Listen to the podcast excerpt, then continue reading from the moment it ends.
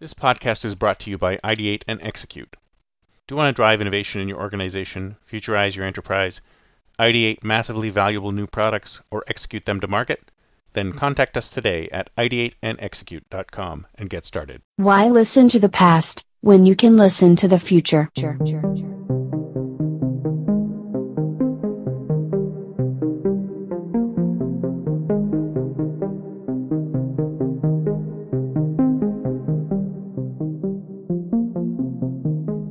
Welcome to the Think Future podcast, broadcasting from deep in the heart of Silicon Valley, California. We focus on innovation, startups, and the future, not necessarily those and not necessarily in that order. Here's your host.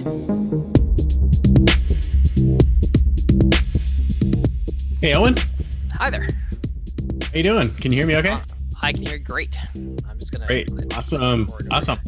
Sorry for the moment delay. I had to switch my Zoom account around, and sometimes it takes a little bit of shuffling. You know what it's like, right? It's the Zoom black hole where you have like just this little bit of latency, and someone's just waiting, and like I guess they're in the room. Yeah, I know. Yeah. The Zoom black hole. I've never heard it called that before, but that's a great name for it. I love it. I made it up just now, so it's convenient. I'm writing that down. It's becoming something I'm going to use every day. I love it. So tell me a little bit about yourself and your organization and what you're passionate about, and we'll go from there. Sure. So I'm Owen Muir. I'm a child, adolescent, and adult psychiatrist. And there are kind of two organizations of note. One of them is the medical practice that I co-founded, Brooklyn Minds Psychiatry. And the other is Sphere, which is a new kind of insurance company or third-party payer, essentially, for vertically integrating mental health payment models with care delivery in the highest risk vertical. Did you say fear? F-E-A-R? Yeah, Sphere. Oh, sorry. What a crazy name for an insurance company. I mean, that's just a pretty accurate name for an insurance company. We're terrified bad things will happen. This is how we hedge our against existential dread. I can see the ads up against Geico. Fear. Yeah, we're calling it like it is, not like these Geico. We're being authentic. It's our authentic selves. Yeah. We're big fans of authenticity, and one of the issues at that I think like we wanted to address with Sphere, the name comes from, it's an homage to AMBIT, which is a word that means sphere of influence. It's also the name of the supervision model from the Anna Freud Center that we base everything on: adaptive mentalization-based integrative treatment, AMBIT, and so, you know, as a kind of hat tip to our spiritual guides at the Anna Freud Center, as it were. That's how we got that name.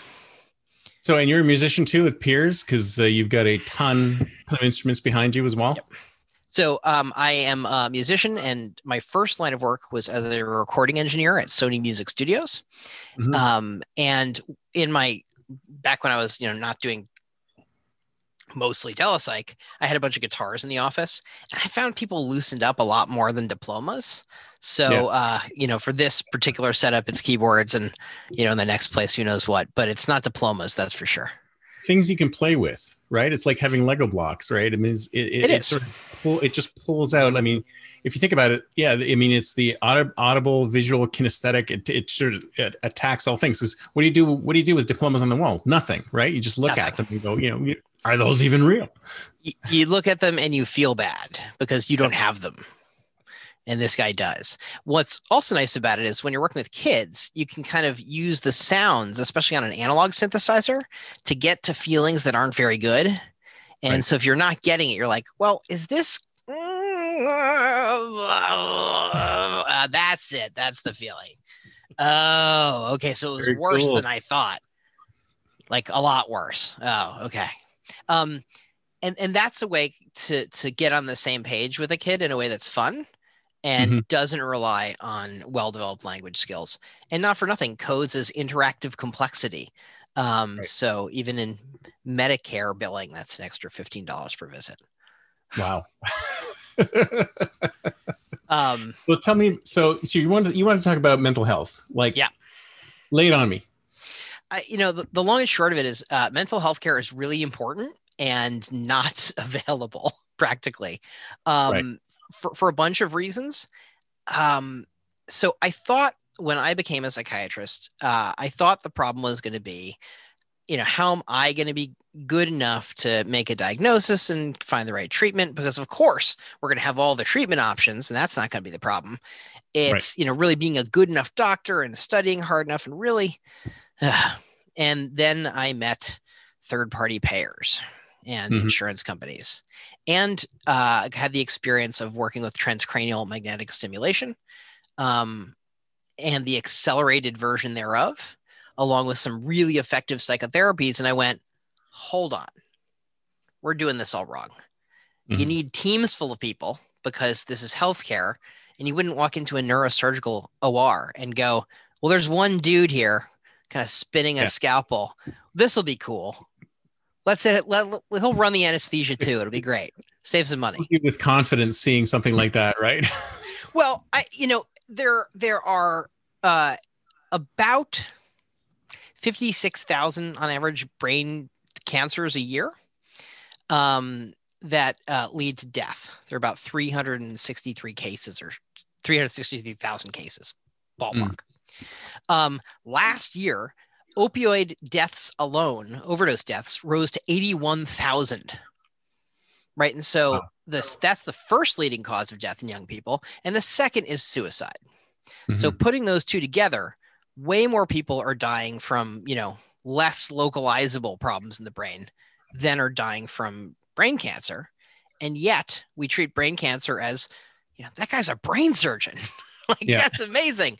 And the doctors and teams that would take care of people who want to die aren't given the same access to technology, aren't given the same regard in the medical community. And we have more deaths to deal with, more morbidity and mortality. And so I really had to take a step back from the I'm going to be some great psychiatrist thing and looked at systems of care that were routinely failing my patients. What did you find? Well, so it led to me doing a really deep dive into why is this so messed up? So we started pushing on the system in ways that are a little bit like Neo in the Matrix. Like, what happens if you stop believing the spoon is a spoon? We'll all start bowing in, right? Yeah. Well, yes. Right. So the insurance company denies coverage for a drug, and the patient meets medical necessity criteria. So I guess I'm stuck. Well, what happens if instead of saying, I guess I'm stuck, you say, call the attorney general of the state and submit an appeal, and then submit another appeal, and then submit another appeal, and then submit another appeal, and then get to external appeal and have a committee of external independent reviewers review the data and agree with you that the treatment you're prescribing is medically necessary. It turns out not only do the insurance companies have to pay for medically necessary treatment, they have to pay for it in retrospect, they have to pay my full rates. Right. And they can then be forced by the attorney general of the state in New York, in which I live, to cover it for everybody. So instead of being powerless and just having to accept that this was kind of hopeless, I said, wow, the Matrix is a lot squishier here than it was over there, right? There's a landline over on that one, but I haven't seen the Matrix in too long. But it's it's just terrible for the individual who's going through this. But in the end, it sounds like it was a good thing, right? Well, you had to go through. So we had to go through all sorts of rigmarole, but our patients got the care they needed on average, and. We said, look, we're just going to do this and see what happens. We win 80% of the time. Because it's obvious, right? I mean, but it's like, why can't they make the decision at the very beginning? I mean, what's stopping it? Like, who is with the insurance company? I mean, don't these guys know what they're doing? I mean, yes. Yes, they do. And we've worked rather closely with some third-party payers. Cigna is a good example. We're in network with Cigna. The entire practice is in network with Cigna because I angry tweeted at their at their Twitter account. We had some, like, Twitter is the secret weapon of healthcare. Because it's fun, isn't it? It's like you use all of their regular channels, nothing happens. Nothing. But if you tweet something, it's like bam. I got a call at 8:55 in the morning from a medical director at Cigna, and I was like, the workday hasn't even started yet. Maybe I should actually listen to what this guy's saying. And I reviewed the email I sent after the. It was embarrassing. I was very obnoxious. I apologize to this day. And so I don't know that it's ill will. I think there are certain really important to understand factors that make it so effed up. The first of which is legally, they have to act in this totally bizarre way, which is we made it the law as the lawmakers in America that insurance companies, health insurance companies, have to have a cap on their percentage of profits. So they can only make 15 to 20% profit margin. What that sound? Oh, we're keeping the robber barons away. How do you make that number go up? This is a basic math question I'm asking you. Me? Yeah. How do you? If you can only make 20%, how do you make more money? I don't know. If you can only make trade, you have to prescribe more, right? I mean, you've got to do more. Yeah, make the number go up. It's not, that's not hard, right? If there's more expense, you'll make more. 20% of more is more. Yeah. And so they figured out ways to do that. And they legalized graft and kickbacks. We call that pharmacy benefit managers and safe harbor laws. They made it legal to pay the CEO of a public hospital more money in his pocket or her pocket or their pocket if they buy more expensive medicines and supplies all from one place. That's called a general purchasing organization, providing a rebate to a hospital CEO who gets gold status by buying 80% of their stuff or more from that one distributor. So normal saline is $1,000 a bag for salt water. Epinephrine, $1,000 a dose. Like ancient, as old as we get in medicine. Why have we made this all so complicated? I mean, who's behind all this complication? Is it just people like, what's that? Us. We are. Our lawmakers. On purpose. Oh. Our lawmakers. Okay. Passed laws that, I mean, it's complicated, right? 20% sounds like they're not making obscene profits. We wouldn't want that. Yeah. They're just charging obscene amounts to make more profits, but the same percentage. So that's a natural consequence of choices we made as an elected government and, lobbyists working on that. But so everything comes back to government, basically. So it's funny because that seems to be a case of like, if you keep following the threads of almost all of the problems we have in society, we get back to the point where some lawmaker somewhere has done something that, sounded good, but then, once you follow it all the way through and you look at all the unintended consequences, it's ended up with sort of disaster for a lot of people. Yes. Yeah. And this is really people are really good at figuring out stuff. Like you give them the rules and they'll play by them. Oh yeah. And when you make the rules just a little bit wrong, things can go really off the rails. And for example, mental health care, if you do it right, that reduces costs in the system. We better not let that happen. So, we don't make any money out of it. If it reduces costs in the system. Exactly. It's only gonna lose us money to take great care of people. Yeah. Of course. Now there's some sections of the market where that's not true. Because not everyone is covered by a fully funded insurance plan where this holds true. And some people are are poor essentially and are dual eligible Medicare or Medicaid. They're sick and they do not have resources. And for those individuals, it makes sense to save money because all you're doing is essentially burning money when you don't address problems. And in most, not most, but like 95 million Americans are covered by insurance, which is actually paid for by their employer. Yeah. And they want their employees to be well and back to work. There's insurance on those insurance plans. This is where it's called reinsurance and stop loss insurance. That's what's called the secondary insurance market. Keep in mind, I'm a psychiatrist trying to get my patients' care covered. Oh, no, no, no. But you have to be fully versed in all of this, well, which is insane. Right. So I teamed up with people in healthcare broker land. And some of the healthcare hackers, essentially. There's a group, Benefits DNA, and the Healthcare Rosetta crew, essentially. And they are dedicated to kind of having a fiduciary responsibility understood in their role as health insurance brokers. Similar to how you would have a financial advisor have a fiduciary responsibility to actually give you good advice. And they both work on commission, right? And so if you right. if they get more commission for doing a crappy thing, they're not acting in your best interest. So I teamed up with the good guys, and started figuring out, like, how can I get the care I provide to the people it's worth a lot to without it costing the patients a lot or even any money. And it turns out, like, it's cheaper to take great care of people and charge them nothing than it is to do it the other way around.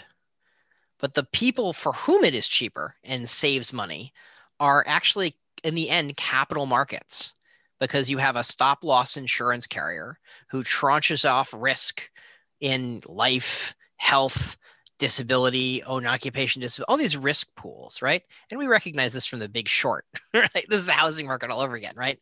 Yeah. Those high risk mortgages. We do the same thing with health insurance and life insurance and disability. And we sell it off to Berkshire and Cerberus and other capital management companies. And so what really we realized is, like, looking at the array of healthcare expenses, the only meaningfully modifiable sources of long-term disability. And, you know, your leg is crushed. It's crushed. You're out of work. I'm sorry. It sucks. Depression can put you out, but we can do something about that if you do the right things. Not if we have to ask permission for every gosh darn pill we want to prescribe, heaven forbid, using something like transcranial magnetic stimulation or good psychotherapy. But it turns out, to stop loss carriers, it makes sense to actually cover some of the cost, most of the cost of what it would take to take care of everyone in a company. Right. And it costs the patient's families nothing. But in the end, are they actually making any money out of it? So, yeah. Okay. Because so good outcomes for everybody. Yeah. It's that level of kind of crazy that you have to get to figure, it all makes sense if you follow the thread with the right guides. And, this is the Gordian knot can be either untied or just cut, make it quick. There is no spoon. Does it have to be so complicated? Is there any way to get through this and make it simpler, or is this just the way it is? So we tried to make it simpler. We've been trying for years by not accepting insurance. And that does make it simpler for psychiatrists. It doesn't make it simpler for people's health. No. And the turning point is with the advent of interventional psychiatry. Transcranial magnetic stimulations, Spravato, ketamine, soon psychedelic medicines, really effective psychotherapies. We were up against a problem, which was that to pay for those things out of pocket would be cost prohibitive. Mm-hmm. And they take teams of people to administer. And so we're looking at what looks more like a neurosurgical OR than a couch. So doing it alone and charging a lot isn't the model that makes sense to actually get people well. Right. And once we figure that out, I mean, it's after the fact that people have already been diagnosed, right? I mean, you're not getting to a point where you get to the point where you get, okay, this is what we have to administer, right? But you don't talk preemptive. So there's some technology on the front end too. And right now that technology is time. Spending more time with someone so they can feel understood. Mm-hmm. And you can make sure you get it right. So my average intake in our practice is 2 hours. Okay. And then you ever seen a doctor for 2 hours in a row? No, I don't remember the last time I have. Yeah. every one of our patients for whom that is appropriate, that's what they get. I've spent 6 hours doing an intake. Wow. It took that long to figure it out. Well, you are unique. That is different. I've never heard of that from anybody. Well, like if you don't have a diagnosis, what else are you going to do? Yeah. And we were taking the sickest, most treatment refractory people because no one would care for them. And that meant something to my wife, who's my boss. But it sounds like you're like a final resort for a lot of people because they must have gone yes. through other things first before they come to you. On average, we are the last stop in the journey to suffering town. That people, they've tried all sorts of stuff, right? They've tried the 15-minute visit. They've tried all the medications. They've tried with their insurance. They've tried without their insurance. They've tried scammy wilderness programs. They've tried all sorts of stuff. And what nobody tried was— wilderness programs don't work? Are you telling me they don't? You say smugly. That's a disingenuous question, my friend. Yeah, I am. That's what I'm saying. There's no evidence that they work. Right. Right. Which is different from saying they don't. So you've seen a market increase in all of this since COVID and all that stuff happening, right? We've been busy. Sorry? You've been busy. We've been busy. So, but it's still, you're still like at the very end. What, like, is there something that people can do like prior to getting to you and prior to, sorry? Yeah. I mean, so first off, we had to figure out a way to make it accessible to get, because it's not just me. I have a whole team. I have 70 people on my team. It's huge. We're literally like the biggest practice any of the health tech companies we work with have ever encountered, which strikes me as bonkers. But so like, how do you find a good doctor, right? I think the first thing for patients— $4,000 question. I have no idea. Right. You ask somebody. You ask a friend. You ask a friend, right? When I talk to Wall Street Journal reporters, whatever, one of the questions I asked them at the beginning is like, so if you were suicidal, who would you call?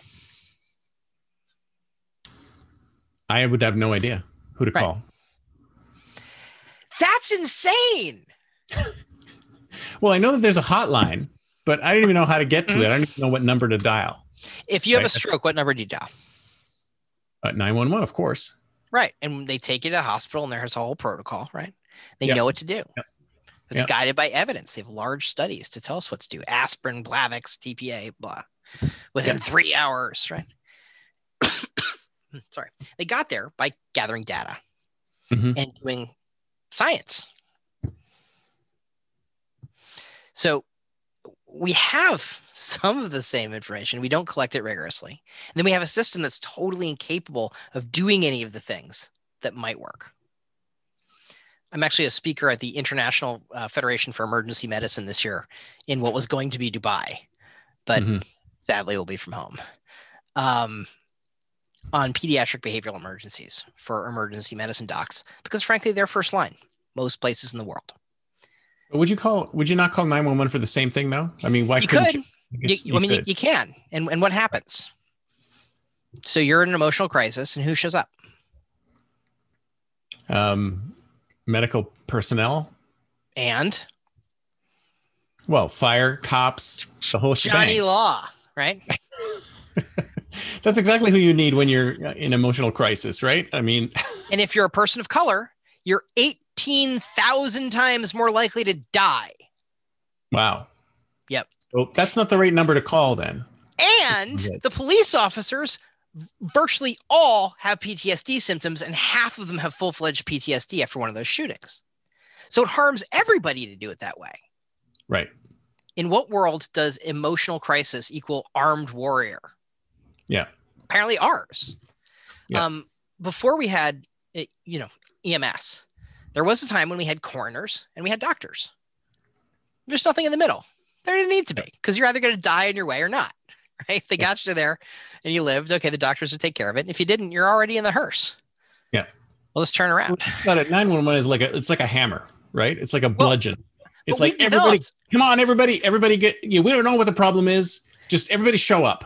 We developed a whole system to take care of medical emergencies. We developed whole new professions, EMS, EMT, paramedics, flight paramedics. It's a whole array of professionals that were essentially summoned out of the void of needing to exist. Training programs were built because it was a thing that was necessary. Once we were able to keep people alive in the field, we did it. Yeah. And I would argue we need to have the same approach to behavioral health emergencies.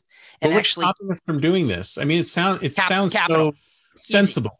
Easy capital. Okay. Right. So they took an entire profession and they kept us out of the insurance game for years. And so we were private pay. It's a lot of money, dude. It's $800 an hour in New York for someone like me. And I'm not even the top of the market. Right. That's a lot. You can just sit on your ass for that. And like, so it sounds like something that, you know, Warren Buffett, Bill Gates, what are these multi-billionaires doing? They should be setting something like this up. I mean, it makes sense to me. I would love it if they would invest in that thing. Yes. And that's the argument I'm making, that this makes sense to capital markets, not just goodies like myself. Right. So the technology is really necessary to understand, you know, outcomes and be able to risk stratify and all that good stuff. But taking time to help people feel understood and showing up with sense and compassion. If you wanted to kill yourself and someone showed up with a pizza and said, hey, let's talk, probably better. So that doesn't sound too complicated. And I know that there's some apps out there that allow you to do that sort of thing, you know, through chat and et cetera. It's like, where's the disconnect between providing this sort of full level service and just like the sparse stuff that we have today? So my theory is essentially there are a lot of health tech startups now, and we work with many of them. Carlene, my wife and my boss, just got appointed to the advisory board at Osmind. Yeah, my wife's my boss too, by the way. Just so we're in the same boat. She's great. I wouldn't want anybody else.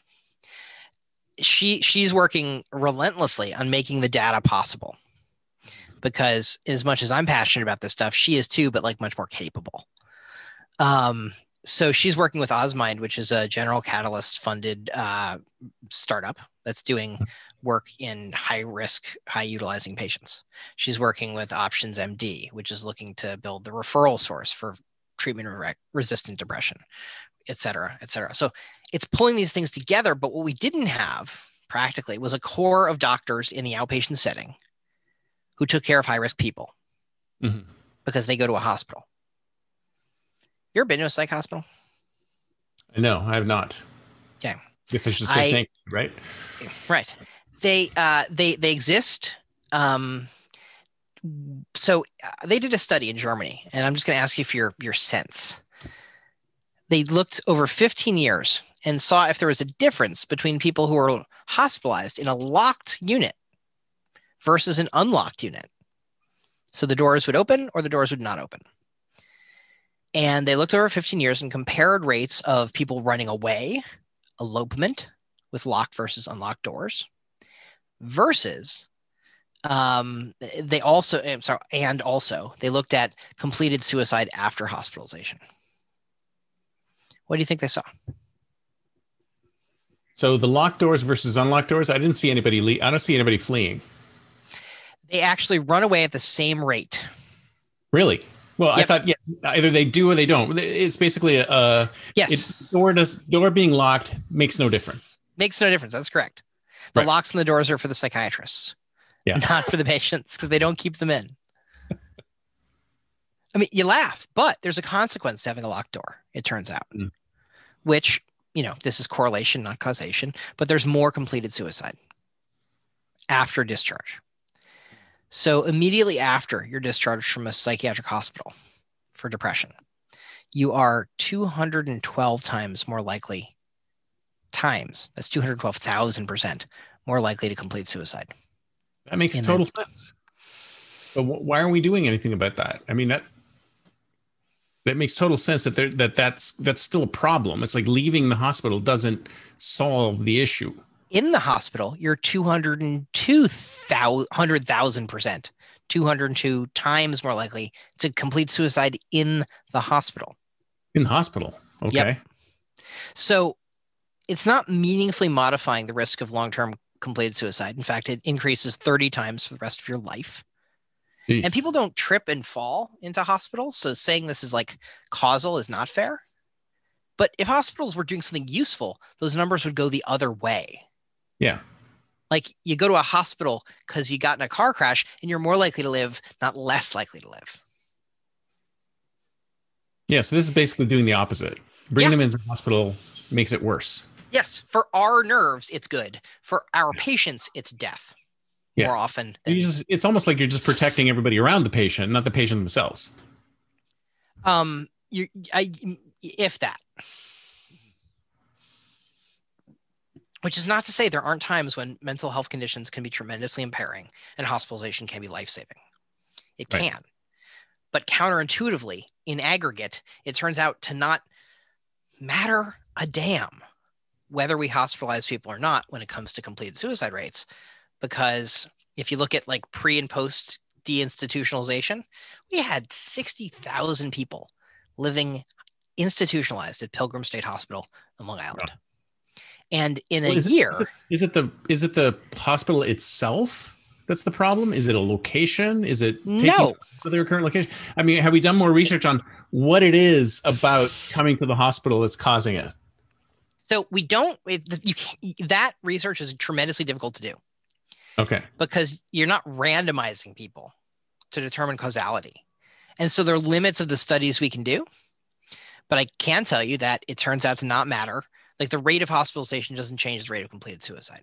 So whether you have 60,000 people in a hospital or 400 people in a hospital, same hospital, people are still somewhere. Right. There's no difference in the suicide rate. In fact, it's going up. No, we know that does it, but we don't know whether it's being in a hospital or being somewhere other than where they live, right? We don't know what's causing the extra, the numbers to go up. We do know that these are not benign interventions. Right. And yet we regularly hospitalize people thinking about it as safe and not thinking about the long-term consequences. I'm worried you might kill yourself, so I'm going to take away your autonomy and put you someplace you don't want to be. Okay, well, we know that doesn't work, but is there something that we know works? Yeah. So there are a number of things. We just don't do them on average. Now, in other places, this is not entirely true. In the UK, for example, where I trained in psychotherapy, they basically don't hospitalize chronically suicidal people. Mm-hmm. They have outpatient treatment with something called Mentalization-Based Treatment, or MBT. That is really effective for people who are chronically suicidal, and they make therapy available for all of their citizens relatively easily. So what do they do? Does somebody go to their home and talk to them, or if they need it? Yeah. And that's the AMBIT teams I mentioned at the beginning. That was our inspiration because they had teams for hard to reach, hard to teach individuals, mostly kids who are more likely to tell you go F yourself than help me, because they didn't trust help. Because it hadn't been helpful. They're not wrong, right? We just talked about how unhelpful those approaches are. And so the people who are help rejecting, it's for a reason. And taking that seriously and seeing what happens if you do things differently has been our approach. And it turns out the data is bonkers. We reduce hospitalization by 98%. Wow. So you send, so what's the overall concept here? You send a team, like when you know there's a problem. Like what's the dream situation here? There's a phone number you call and a team comes in, and what happens? The dream situation is you start with an assessment that is going to have a chance of getting it right. Okay. And right now that means time. In the future, that will mean less time and more technology. And you can leverage technology to reduce the amount of time and manpower to get the work done? Yeah. It turns out that the key element in being able to change your mind about wanting to live or die is trust. Mm. And if you have more trusting relationships, you're less likely to want to kill yourself, less likely to need to go to a psychiatrist, less likely to need to go to a hospital. Learning how to trust again for people who've lost that ability is the secret sauce. And when you combine that with your family and friends, it's with anyone really. Right. So the treatment is designed to help you learn how to trust again. And that can be with the family and friends in your life. And those are the people for whom it's most likely to be helpful. And then you expand from there. For most of us, we have relationships that are beyond our family. We've got friends. Turns out friends are really important. Not everyone has friends. Yeah. And friends really can keep hold you together, man. Good coworkers, a boss who understands you like your wife. Yeah. Yeah, but those relationships where you can, when someone can tell you something and you can believe them, even if it's hard. Yeah. Because you trust them to tell you the truth.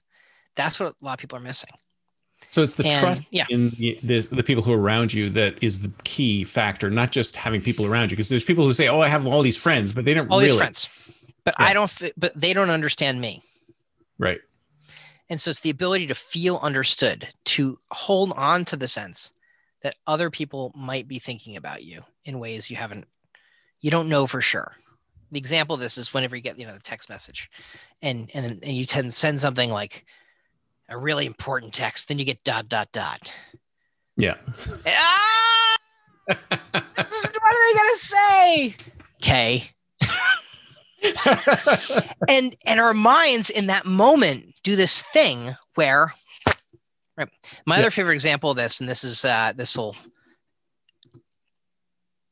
was doing a talk, and I came into a breakout room, and everyone had their screen off, and they were muted. Mm-hmm.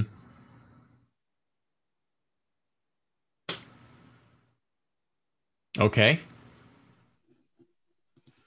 Feels really uncomfortable, right? Yeah. Yeah. You lose access to the other person's mind. Yeah. That's what it's like for our patients. One day. So I'm doing my Stanford MBA, and we did that as an exercise the other day where we actually changed our modalities. We said, okay, just do it audio video, then just do it audio, and then just do it through chat. And it was like, it was so different. These different, like communicating through these different modalities. It's just like night and day. But it turns out, yes, right? But that same thing you demonstrated to yourself happens in the minds of people who are suffering. Right. And so their minds will lose access to you in that way. And so normally they can still see you. It's not like the camera goes off. But their ability to understand what you might be thinking in moments of distress can be totally taken away.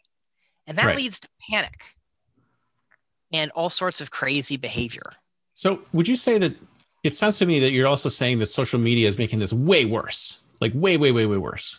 I mean, making it way worse is a statement that would require extraordinary evidence. Okay. Do I think we have the smartest people on earth spending all their time learning how to make us spend 2 more seconds on Instagram? Yes. Mm-hmm. Do I think that's the best use of their time? No. Do I wish they were using it to more pro-social ends? Yes. But they're disconnecting. I mean, I think one of the pieces they're trying to do is disconnect people. It does disconnect people. It doesn't really connect people. There's not more connection going on because of what's happening in social media. There's less. So I would look at something like Clubhouse, which is the audio chat app, right? Where I think people actually feel less lonely, not more lonely. Yeah. No, it's the first time I've seen that. But audio has that special, there's something special about audio that makes it feel more intimate. And that's why this is a podcast. And so some people watch the video and see how handsome we are, and others won't. And we'll just have to imagine from the tenor of our voices that we're just really the best. But you're forgiven from knowing that. Play me in the deep fake. No worries. Oh, it's not a problem. That's, I'm trying to do a line from Star Wars. I'm totally going to whiff it. So I'm not even gonna bother. Right. But that feeling of being more or less connected matters. Yeah. And we spend a lot of time making design decisions to make people feel less connected.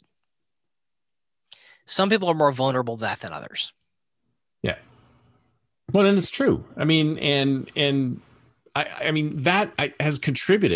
has totally contributed to the problem that we have. It's not just the isolation that we have where we can't actually see people or touch people. It's like we can't see or touch people even through these interfaces. I know, right?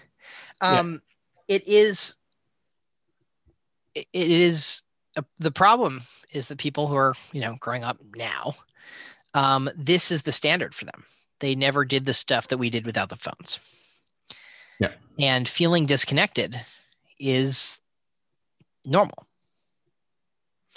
And so if you're wondering why substance use rates are going up and blah, well, if you feel worse. Yeah. Yeah. So when you're talking about genuineness, are you talking about that character from Earthbound? Or I'm not quite sure what you meant by. I have no idea what Earthbound is. I'm going to totally reveal myself to be uncool here. No idea. Is that like some. You know that Nintendo character? The kid with the baseball cap? Ness? No? Okay, never mind. I know, right? If it wasn't Legend of Zelda, like the original, I'm dead. I got nothing for you. So tell me, you got in here, tell me, you talk about the value of absurdity. Now, I love absurdity myself. I just love it. Like, I've been, like, for example, my wife and I were watching Community. We were binge watching Community, right? Remember, you've watched Community, right? I have watched Community like once. I don't watch a lot of TV. Okay. And then as it progressed, it got more and more and more absurd. And I'd be sitting there laughing like crazy. And she's like, wow, this is insane. And of course, the more absurd it got, the more I loved it. What were you, when you talking about the value of absurdity, what do you mean? So what I mean is there are a lot of times when people are feeling that disconnection and that panic, and getting through to them is hard because, importantly, we talked about trust. If someone isn't trusting in that moment, saying something genuine sounds like a lie. Right. Hey, are you okay? Why are you lying to me? You don't really care. I know you don't really care. My mistrust radar is up and you are full of crap. Yeah. Yeah. Doctor, you're just here for the money. Well, 99% of the time when somebody asks if you're okay, they don't really care. They don't want to know the answer, right? And so how do you get someone back to a place where they can consider whether you might have something to say that's relevant to them? Right. And one of the ways of doing that is by presenting them with information that makes no effing sense at all. Right. So when someone's, curled up in a ball, and, I'm going to die. Yeah. Cowabunga. What? No, I mean, isn't that weird? Like, why did I even say that? It's like breaking the pattern, like something totally unexpected, right? And you have to just push it in there. I love it. So the unexpected trips our brain up and gives us that moment as we're getting ourselves back up from absurdity, going, hold on, what's happening here? Where we're able to hear and feel understood in a way that we're usually guarded against. And so, fear, mistrust, plus laughter equals opportunity. So let me ask you something. Yeah. Do you think it's possible to build a diagnostic tool that we embed into our social media that can detect if someone's heading down the wrong direction and do some kind of an intervention? It's already happening. My colleagues, Leah Lopez, Michael Birnbaum, Chris Carell, John Kane at Northwell, they've been building that with James Pennebaker for years. And they have data on people with psychosis and early identification of that just from YouTube comments, Facebook posts, etc. So our language is a brain scan, and people are building those, they're not diagnostic tools, but they are assessment tools that we can use to target ads for help. Right. But have we taken it? Like, where does that sit today? I mean, is it working? It's research only. Okay. So do you foresee a point where we can take what's there and not just do the intervention, but actually, massage them back into something a little more normal based on what we've seen? So we've got these outputs, we've got the data, we see what direction they're going in. Can we help them at the same time? And so I would argue yes. And also that's going to cost money. So It's got to make money for somebody for us to do it. Bill Gates, come on, Jeff Bezos. But I think if we can't rely on charity, right? Relying on charity gets you, Rockefeller University, but not much else.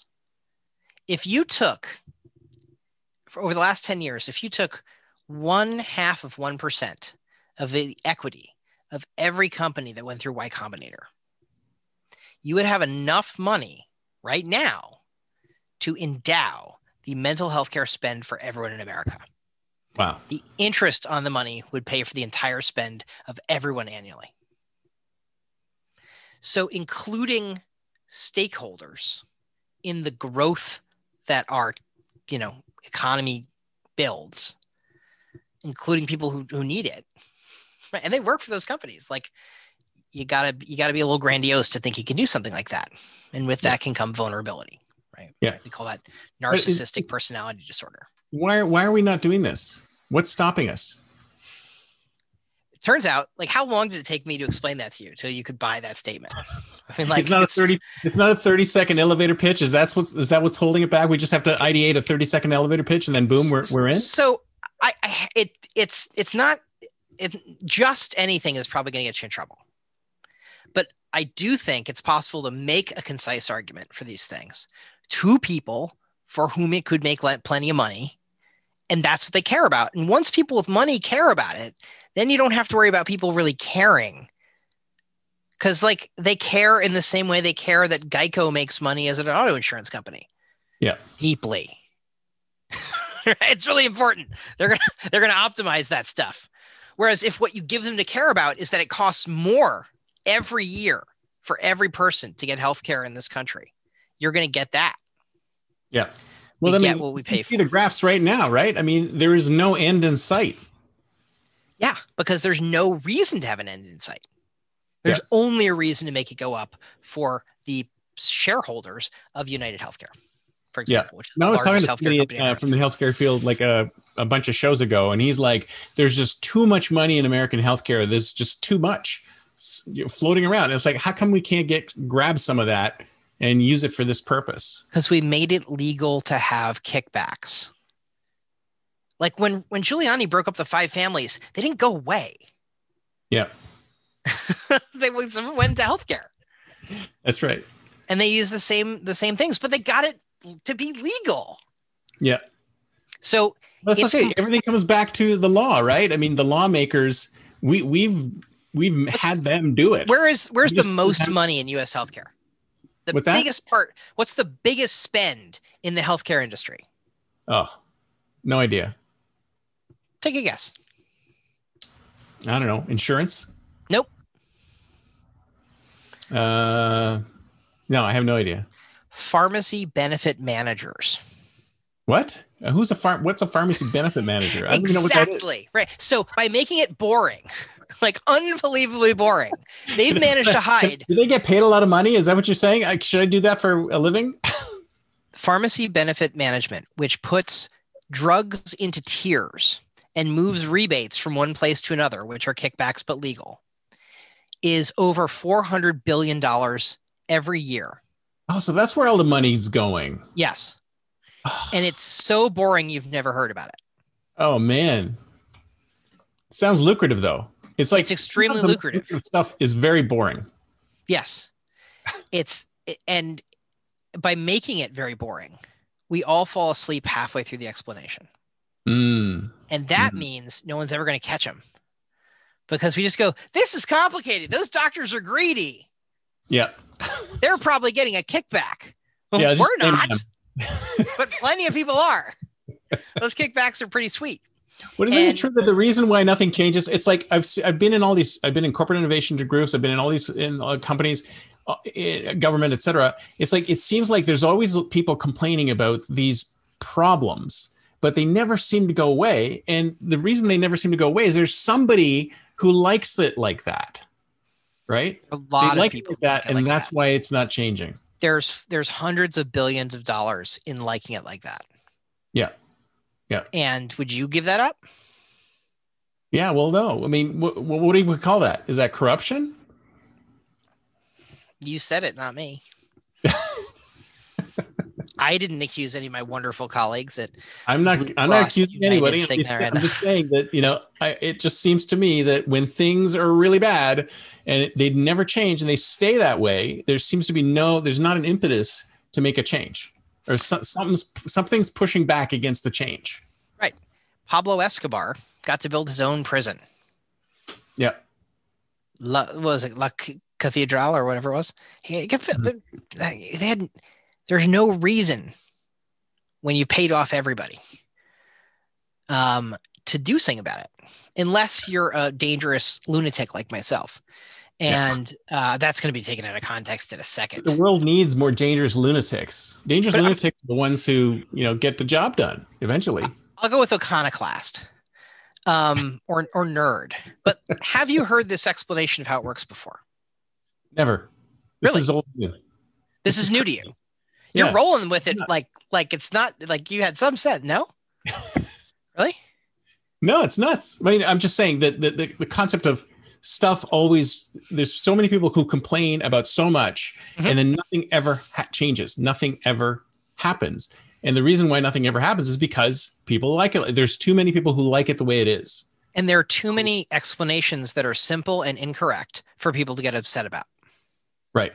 But then doctors are greedy. Occurs unless some crisis were to trigger it. I mean, it's the same like what's happening with COVID. And so many crises, so many changes never happen unless there's a crisis. So what kind of crisis do we need to make this happen? COVID-19. And it's happening? It's happening. So when did Shakespeare write his best work, King Lear? The Globe Theater was closed during the plague. Mm-hmm. When did we invent calculus? Isaac Newton was living with his mom in the country for 18 months because he had to get out of town because of the plague. Right. The Wealth of Nations by Adam Smith was written during the plague of 1776. He had to get out of town. Had nothing to do but write a 700-page economics book. Is that COVID-19 is going to spawn a ton of innovation that we haven't even imagined yet. Plagues change things. Right. They always have, and they will continue to. That's my contention. And if anything's going to change stuff, it's the tectonic shifts that happen with a plague. Right. So really, this is the best time to leverage this to make great change occur. You betcha. I love it. So where are we going to be in 10 years? Tell me, the year 2031. In another plague. You think there's going to be another one? Absolutely. Yeah. Well, no, there's going to be another one, but is it going to be as bad as this one? Is it going to be worse? Disruptive enough? It'll be easily. It's going to be worse. Really? Yeah. And why is it going to be worse? What's going to make it worse? Because this is not as bad as it gets, right? No, Ebola is much more fatal. Oh yeah, there's a lot worse out there. I mean, I was shocked. I live in New York City, where COVID first blew up, essentially in the U.S., and I was shocked that more people didn't die. Yeah. Like I've been making a podcast about this the whole time. And I made a podcast, a couple in the beginning where it's like the wave is coming. It's going to be 53,000 people dead, Yeah. Didn't happen. Not quite. Could that happen? Didn't we overestimate the survivability or the underestimate the survivability? We got a lot of numbers wrong. Yeah. And we modified some in ways we didn't expect and others we did a worse job of. So this is bad and economically disastrous, but it's not as deadly as it could be. Yeah. And it would, it's going to cost real money to prevent the next plague. You have to actually care about people who we don't care about now. But if we prevent the plague, so let's project. Yep. 2031, 10 years from now, are we going to be in the middle of another plague? Are we going to be back to smooth sailing? Is everyone going to be back to normal? Where are we going to be? I hope I'm going to be in somewhere nice, drinking some non-alcoholic beverage, maybe 40 pounds lighter because I've gotten enough exercise. There will have been advances in healthcare that let me sit back and let an AI version of me be therapeutic across the board for people who desperately need it. Right. So it's going to be like hundreds of versions of therapy. You're working on something like that, aren't you? Yeah. I think it starts with payment models because until we can get it to be worthwhile to someone who's actually going to care about the money part, I don't think it works. I don't think you can count on people's goodwill. Something like Uber and Airbnb, they just pushed in. I mean, it wasn't legal to do a lot of the stuff that they're doing.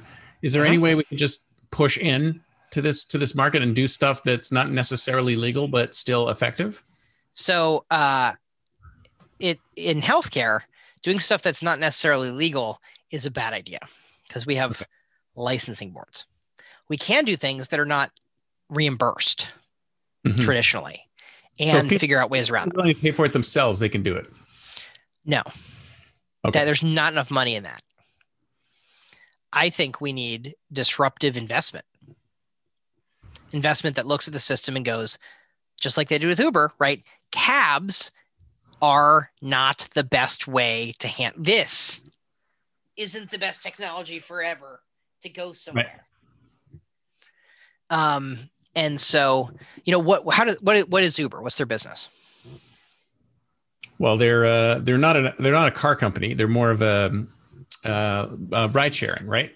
So it's, I've got, what's the technology? Cars. Mm-hmm. It's a marketplace. Yep.